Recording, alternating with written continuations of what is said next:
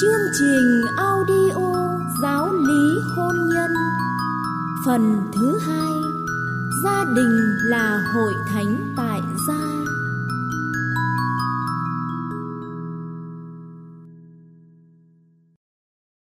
Bài 20 Những ngày lễ của gia đình.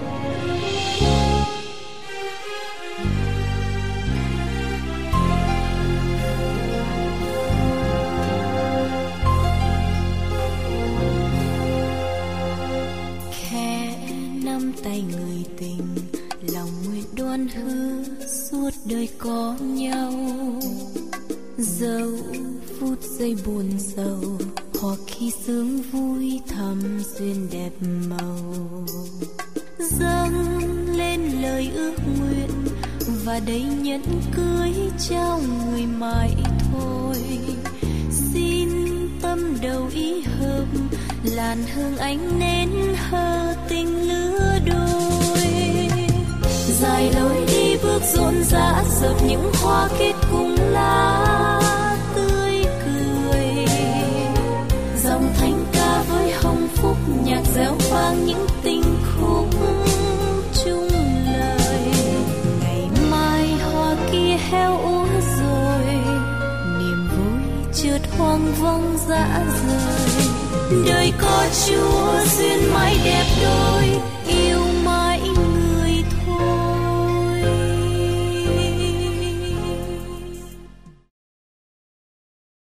Kính chào quý học viên chương trình audio giáo lý hôn nhân. Chúng ta đã theo dõi bài giáo lý số 19 nói về đạo hiếu. Bài giáo lý đó đã trình bày cho chúng ta những điểm chính như sau. Thứ nhất, con cái phải hiếu thảo đối với cha mẹ vì cha mẹ là những người cộng tác với Thiên Chúa trong việc sinh thành, nuôi dưỡng và giáo dục ta nên người. Ngoài ra, đây còn là điều răn Chúa đã truyền dạy. Thứ hai, con cái biểu lộ lòng hiếu thảo đối với cha mẹ trong lúc các ngài còn sống cũng như các ngài đã qua đời. Khi các ngài còn sống thì phải yêu mến, tôn kính, vâng lời, chăm sóc và giúp đỡ. Khi các ngài qua đời thì phải lo an táng, cầu nguyện và xin lễ. Đồng thời anh chị em trong nhà cần hòa thuận yêu thương nhau, noi gương cha mẹ để nên lành thánh. Và sau cùng là đối với họ hàng đôi bên, ta cần kính trọng và yêu mến mọi người trong gia tộc, năng lui tới và giúp đỡ theo khả năng mình. Trong bài giáo lý số 20 hôm nay với đề tài những ngày lễ của gia đình sẽ cho chúng ta một cái nhìn tổng quát về các dịp lễ hội trong gia đình. Đây là những dịp rất tốt giúp các thành viên trong gia đình có dịp gần gũi và chia sẻ với nhau để gia đình càng ngày càng đầm ấm. Đồng thời những dịp lễ này cũng giúp chúng ta hướng lòng về Thiên Chúa, đấng làm chủ muôn loài để dâng lời tạ ơn và tiếp tục xin Ngài đồng hành, hướng dẫn và nâng đỡ chúng ta trong cuộc sống hàng ngày. Bây giờ kính mời quý vị cùng bước vào bài giáo lý. Trước hết, mời quý vị cùng lắng nghe lời Chúa.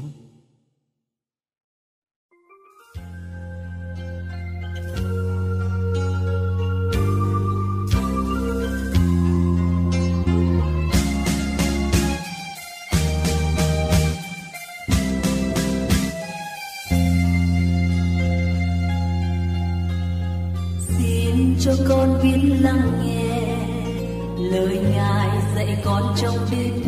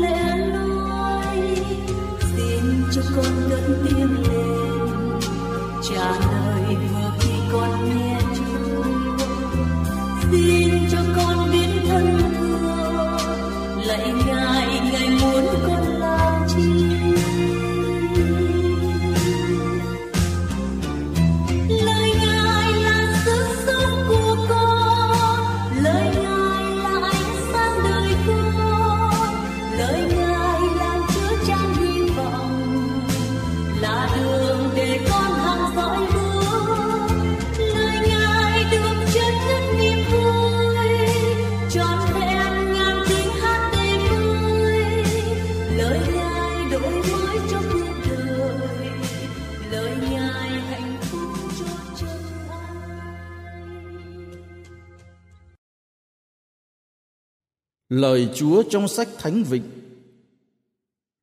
Ngọt ngào tốt đẹp lắm thay, Anh em được sống vui vầy bên nhau.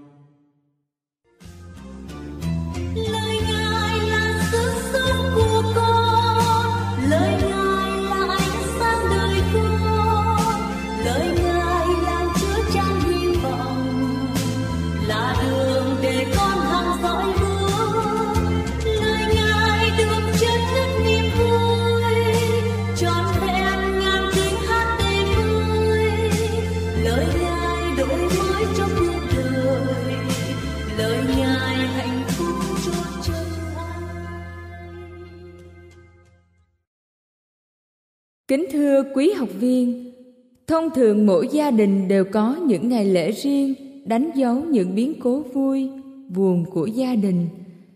Chẳng hạn như ngày dỗ của ông bà, cha mẹ, ngày kỷ niệm thành hôn của vợ chồng, ngày sinh nhật, ngày lễ bổn mạng của một người trong gia đình. Những ngày lễ của gia đình là dịp để mọi người trong gia đình quay quần bên nhau trong tình yêu thương hiệp nhất vun sới thêm tình gia đình. Vì thế, chúng tôi nghĩ rằng mỗi gia đình nên ghi các ngày lễ của gia đình mình vào cuốn lịch công giáo để dễ nhớ. Trong bài giáo lý hôm nay, chúng tôi trình bày một số những lễ chính trong gia đình để giúp chúng ta hiểu ý nghĩa các dịp lễ đó, đồng thời chuẩn bị cử hành những dịp lễ này cách tốt đẹp chúng ta có thể chia các dịp lễ trong gia đình thành ba nhóm. Nhóm thứ nhất hướng về tổ tiên. Nhóm thứ hai hướng về những người còn sống. Và nhóm thứ ba hướng về những thành viên đã qua đời. Bây giờ chúng ta cùng tìm hiểu nhóm thứ nhất. Thứ nhất, dịp lễ hướng về tổ tiên. Lễ gia tiên là một trong những dịp lễ đặc biệt của gia đình hướng về tổ tiên. Như chúng ta biết, trong cựu ước, Thiên Chúa thường tự xưng là Thiên Chúa của Abraham, của Isaac, của Gia-cóp, nghĩa là Thiên Chúa các tổ phụ. Ngài không phải là Thiên Chúa của kẻ chết, nhưng là Thiên Chúa của người sống. Bên kia cái chết các bậc tiện nhân đã thực sự sống khôn thác thiên, đều đang sống trong thiên chúa. Các tín hữu ở trần gian kết hợp với họ trong mầu nhiệm các thánh thông công. Do đó, khi bày tỏ lòng hiếu kính, nhớ đến gia tiên tổ phụ, người công giáo không làm một sự thờ phượng nằm ngoài sự thờ phượng thiên chúa nhưng là để nhờ đó mà thêm lòng biết ơn và kính mến Thiên Chúa, là nguồn mọi tình phụ tử trên trời dưới đất. Đàn khác, khi nhớ đến tổ tiên theo huyết thống, người công giáo cũng nhớ đến các tổ phụ trong đức tin. Người Việt Nam chúng ta thường có thói quen rất tốt là mỗi khi gia đình có việc buồn vui đều luôn tưởng nhớ tới gia tiên và biểu lộ tâm tình ấy bằng việc cúng lễ. Hoặc đơn giản thắp một nén nhang trên bàn thờ. Người tín hữu công giáo việt nam tiếp nhận truyền thống tốt đẹp ấy với một cái nhìn chính xác, phù hợp với đức tin công giáo hơn. Trong mỗi gia đình công giáo cũng có một bàn thờ gia tiên đơn sơ. Vào các dịp quan trọng như ngày tết, ngày dỗ cũng nên giữ một vài cây hương cháy suốt ngày. Tuy nhiên cần tránh những chi tiết trái với đức tin và tránh tốn kém không hợp tình, hợp lý. Chúng ta luôn nhớ vấn đề cốt yếu của việc kính nhớ tổ tiên là biểu lộ được tấm lòng và giúp con cháu trong nhà học được tâm tình biết ơn tổ tiên và biết ơn thiên chúa tạo hóa chứ không phải chỉ là những nghi thức rườm rà tốn kém. Vì thế, khi cúng lễ, cần nhắc cho mọi người trong nhà nhớ, đức tin công giáo dạy ta biết rằng, người quá cố không cần đến thức ăn vật chất. Các lễ vật chỉ nhằm bày tỏ lòng biết ơn, kính nhớ mà thôi. Lễ gia tiên thường được cử hành trong dịp tết nguyên đán, và dịp cưới hỏi tết nguyên đán là dịp sum họp gia đình, kính nhớ tổ tiên và thăm viếng nhau để gia tăng tình thân ái. Trong dịp cưới hỏi, đôi tân hôn trình diện trước bàn thờ tổ tiên để xin tổ tiên chứng giám và chúc lành. Người công giáo khi cử hành nghi lễ này cần loại bỏ những chi tiết phong tục quá rườm rà, cũng như những gì đi ngược lại với tin mừng và phải lưu ý phát huy những gì tốt đẹp. Ở đây chúng tôi đặc biệt lưu ý tới việc cử hành nghi lễ gia tiên trong dịp tết nguyên đán. Trước hết, theo truyền thống của người việt nam, tết nguyên đán là dịp linh thiêng và cao quý. Họ tin rằng khoảng thời gian đó, ông bà tổ tiên tuy đã khuất, nhưng vẫn hiện diện giữa con cháu một cách thân thiết, gần gũi linh thiêng và đầy an ủi để chia sẻ những giây phút đầu năm vì thế họ có nghi thức cúng đón ông bà về ăn tết và cúng tiễn ông bà khi tết xong nghi thức cúng đón diễn ra khoảng ngày 29 hoặc 30 Tết và nghi thức cúng tiễn diễn ra khoảng mùng 3 hay mùng 4 Tết. Đối với người công giáo, chúng ta biết rằng các linh hồn đã về với Thiên Chúa và vẫn hiệp thông với các tín hữu ở trần gian thường xuyên, chứ không riêng mấy ngày Tết. Vì thế không có chuyện cúng đón và cúng tiễn ông bà như những người khác vẫn làm. Hơn nữa, ngày nay cả nơi đại chúng người không có đạo, không mấy ai còn hiểu hai chữ đón đưa này theo nghĩa đen nhưng hiểu theo một nghĩa tượng trưng sâu sắc, nhằm xác định một thái độ nội tâm và đánh dấu khoảng thời gian họ muốn dành để tưởng nhớ gia tiên một cách thật sâu đậm. Khoảng thời gian họ muốn để cho tâm hồn lắng động, trong niềm cảm mến biết ơn. Do đó, người công giáo cần vượt qua những hình thức rườm rà để đạt được yếu tố tinh hoa và phát huy được bầu khí linh thiêng thuận lợi cho tình cảm và hạnh phúc gia đình. Tuy nhiên, nên cần giữ lấy những hình thức diễn tả tối thiểu và chính yếu để buổi lễ cử hành có ý nghĩa hơn. Thứ đến, vào tối cuối năm, lúc giao thừa, gia đình đoàn tụ, giải trí chung với nhau, cùng thức đón giao thừa giây phút kết thúc năm cũ và bắt đầu năm mới là lúc thật ý nghĩa để ca tụng chúa, đấng làm chủ thời gian và lịch sử. Khí xuân mới cũng gợi cho ta nhớ đến công trình sáng tạo của ngài. Chúng ta xin chúa chúc lành cho một năm mới đang bắt đầu. Sau khi cầu nguyện, mọi người chúc tuổi nhau và có những sinh hoạt vui xuân trong gia đình. Chúng ta vừa kết thúc điểm thứ nhất đề cập tới dịp lễ hướng về tổ tiên. Bây giờ mời quý vị bước sang điểm thứ hai, nói về những dịp lễ hướng đến các thành viên vẫn còn sống. Dịp lễ hướng về các thành viên vẫn còn sống. Trong dịp này, chúng ta đề cập tới một số lễ quan trọng sau đây. Trước hết là lễ minh niên, tức là lễ mừng năm mới. Thật vậy, gia đình có buổi sum họp vào sáng đầu năm là điều rất quý giá. Vì thế các gia đình đừng bao giờ để mất cơ hội quý giá này. Sau khi tham dự thánh lễ ở nhà thờ để cầu nguyện xin ơn bình an trong năm mới, mọi người về nhà cùng sum họp đầu năm. Trong dịp này, các cháu mừng tuổi ông bà, con cái mừng tuổi cha mẹ. Mọi người mừng tuổi nhau với bầu khí vui tươi chan hòa. Thứ đến là lễ kỷ niệm ngày rửa tội hay mừng bổn mạng một người trong gia đình. Trước ngày lễ, người có lễ kỷ niệm hay bổn mạng nên dành ít thời gian để tĩnh tâm cầu nguyện. Vào chính ngày lễ, cả nhà đi dự lễ, trước lễ và sốt sắng cầu nguyện cho người thân nên có bữa cơm đơn sơ trong gia đình để mọi người cùng chia vui. Và nên có buổi kinh tối cầu nguyện cho thành viên mừng bổn mạng hôm ấy. Tiếp đến là dịp mừng thôi nôi hoặc sinh nhật. Đây là dịp vui của toàn gia đình. Những món quà nho nhỏ của mọi người vào dịp này là một cách bày tỏ sự quan tâm và yêu thương nhau nên tổ chức một bữa ăn đơn sơ để tạo thêm bầu khí yêu thương. Giờ kinh tối cũng là dịp để toàn thể gia đình cùng hiệp thông với nhau trong niềm vui này. Sau cùng là dịp kỷ niệm ngày cưới. Đây là dịp rất trọng đại, không những của đôi vợ chồng, nhưng còn của cả gia đình.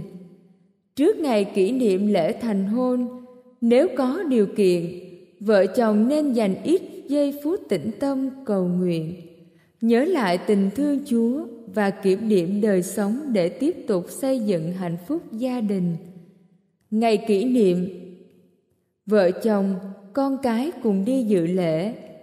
Ở nhà, trong bữa ăn kỷ niệm, nên nhắc đến niềm vui này. Những dịp khác trong năm có thể mang những hình thức đơn giản, nhưng hôm nay phải là đại lễ của gia đình nếu được, cũng nên mời vài đôi bạn thân thiết cùng dự bữa ăn và chia sẻ kinh nghiệm. Giờ kinh tối, nên dành ít phút để dâng lên chúa tâm tình tạ ơn. Xin chúa chúc lành và củng cố mối dây yêu thương giữa hai vợ chồng và tất cả gia đình. Điểm thứ hai nói về những dịp lễ đến các thành viên vẫn còn sống đã kết thúc. Bây giờ mời quý vị bước vào điểm thứ ba cũng là điểm cuối cùng của bài giáo lý hôm nay, nói về những dịp lễ hướng đến các thành viên đã qua đời. Dịp lễ hướng đến các thành viên đã qua đời. Trong phần này, chúng ta đề cập tới hai dịp đó là ma chay và dỗ chạp. Trước hết là dịp ma chay. Trong dịp này, chúng ta cần lưu ý một số điểm quan trọng như sau. Điểm thứ nhất như chúng ta đã biết, đức tin công giáo dạy rằng chết không phải là hết, nhưng là cửa ngõ để chúng ta bước vào sự sống đời đời. Chính vì thế, trong thánh lễ an táng cũng như trong những dịp cầu nguyện cho các tín hữu đã qua đời, hội thánh luôn xác tín rằng những người đã tin vào đức kitô và đã chịu phép rửa tội để nên chi thể ngài sẽ được cùng ngài vượt qua sự chết mà đến sự sống. Do đó, mọi thái độ, tâm tình, cử chỉ cũng như lời nói trong các dịp ấy phải diễn tả được niềm hy vọng vào đời sống vĩnh cửu. Vậy, trong tinh thần đức tin, thân nhân của người mới qua đời cũng cần can đảm, bình an để chấp nhận thánh ý thiên chúa rất nên tránh những cử chỉ hoặc thái độ bày tỏ sự tuyệt vọng và trách móc, ai oán. Điểm thứ hai, người công giáo đón nhận tất cả những gì tốt đẹp trong truyền thống dân tộc về việc tôn kính ông bà tổ tiên, cũng như việc mai táng, nhưng dứt khoát loại bỏ những chi tiết không phù hợp với đức tin, như coi ngày giờ, coi phương hướng, rải giấy vàng bạc vẽ bùa, đập chén bát khi động quan, vân vân. Điểm thứ ba, về tang phục. Nên có một dấu hiệu nào đó để nói lên tâm tình đau buồn, thương tiếc tự nhiên của ta. Nhưng không nên để nó che mờ niềm hy vọng vào mầu nhiệm tử nạn và phục sinh, mà người thân trong gia đình vừa được thiên chúa mời gọi chia sẻ. Tránh những tan phục rườm rà gây cảm tưởng mình hoàn toàn mất mát, thất vọng, ê chề và những gì không rõ ý nghĩa. Điểm thứ tư, mọi cách diễn tả trong tang lễ cũng như trong việc thờ kính tổ tiên phải có ý nghĩa rõ ràng, chính xác, hợp với đức tin và tình yêu thương. Là một hành vi, ta phải hiểu ý nghĩa của hành vi đó. Ví dụ việc rải nước thánh và vái kính thi hài phải được hiểu đúng. Rải nước thánh trên thi hài là để nhớ rằng, nhờ nước rửa tội, người tín hữu đã được ghi tên vào số những người được sống đời đời. Thắp nhang đèn vái kính trước thi hài tín hữu là vì thân xác ấy đáng tôn trọng. Lúc còn sống, thân xác ấy đã là đền thờ chúa thánh thần và giờ đây đang đợi chờ ngày sống lại. Điểm thứ năm, trong việc cầu nguyện cho người quá cố. Lời chúa là phần quan trọng. Vì vậy, nên chọn đoạn kinh thánh cho thích hợp. Điểm sau cùng, người hướng dẫn các giờ cầu nguyện cần làm sao để khơi gợi lòng trông cậy của người thân nhân, người quá cố cũng như hun đúc niềm tin của mọi người đang hiện diện. Nhưng phải liệu sao để không làm phật lòng những người đang buồn phiền? Ở trên, chúng ta đã đề cập tới dịp ma chay. Tiếp theo đây, chúng ta sẽ đề cập tới dịp dỗ chạp. Như chúng ta biết, ý nghĩa của việc cầu nguyện trong ngày dỗ là cảm tạ chúa đã đưa người thân về với ngài đồng thời cũng cầu xin chúa lấy lòng nhân từ mà tha thứ tội lỗi cho người thân chúng ta, cũng như những linh hồn nơi luyện ngục, để họ sớm được chung hưởng nhan thánh chúa. Việc đọc kinh dỗ diễn tả rõ nét màu nhiệm các thánh thông công. Vì thế không chỉ cầu nguyện riêng cho người thân, mà cầu cho tất cả mọi người đã qua đời ngay cả những vị đã chết mà không chịu phép rửa tội.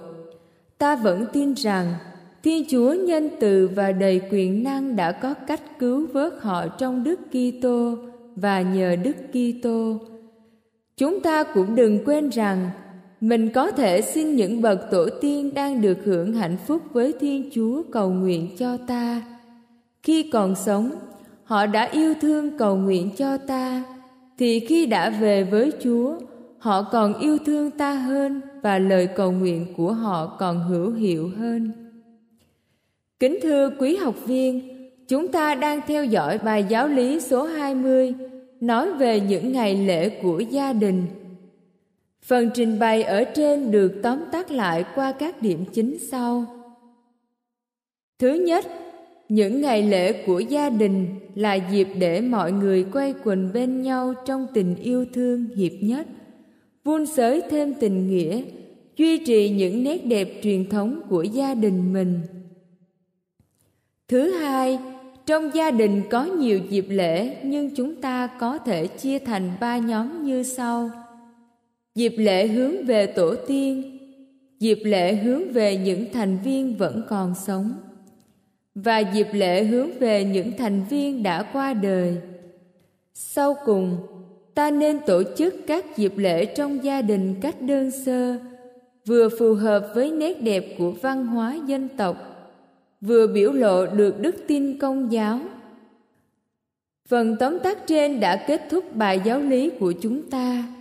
Bây giờ, mời quý vị cùng lắng động tâm hồn qua giây phút cầu nguyện.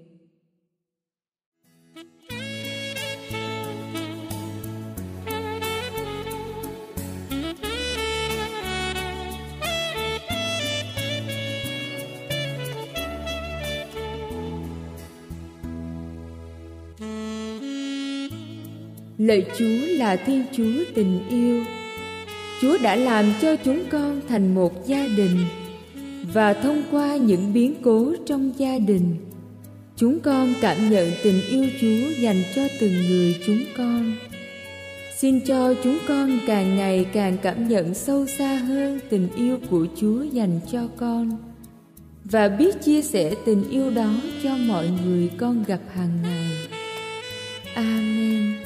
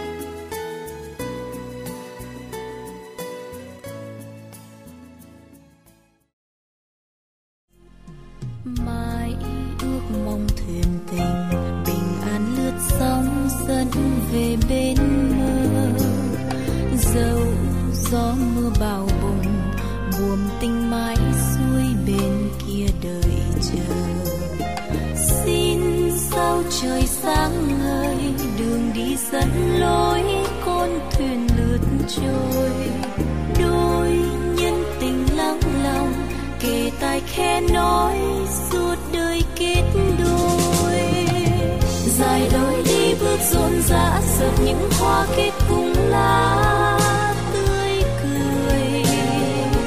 Dòng thánh ca với hồng phúc nhạc réo vang những tình khúc chung lời.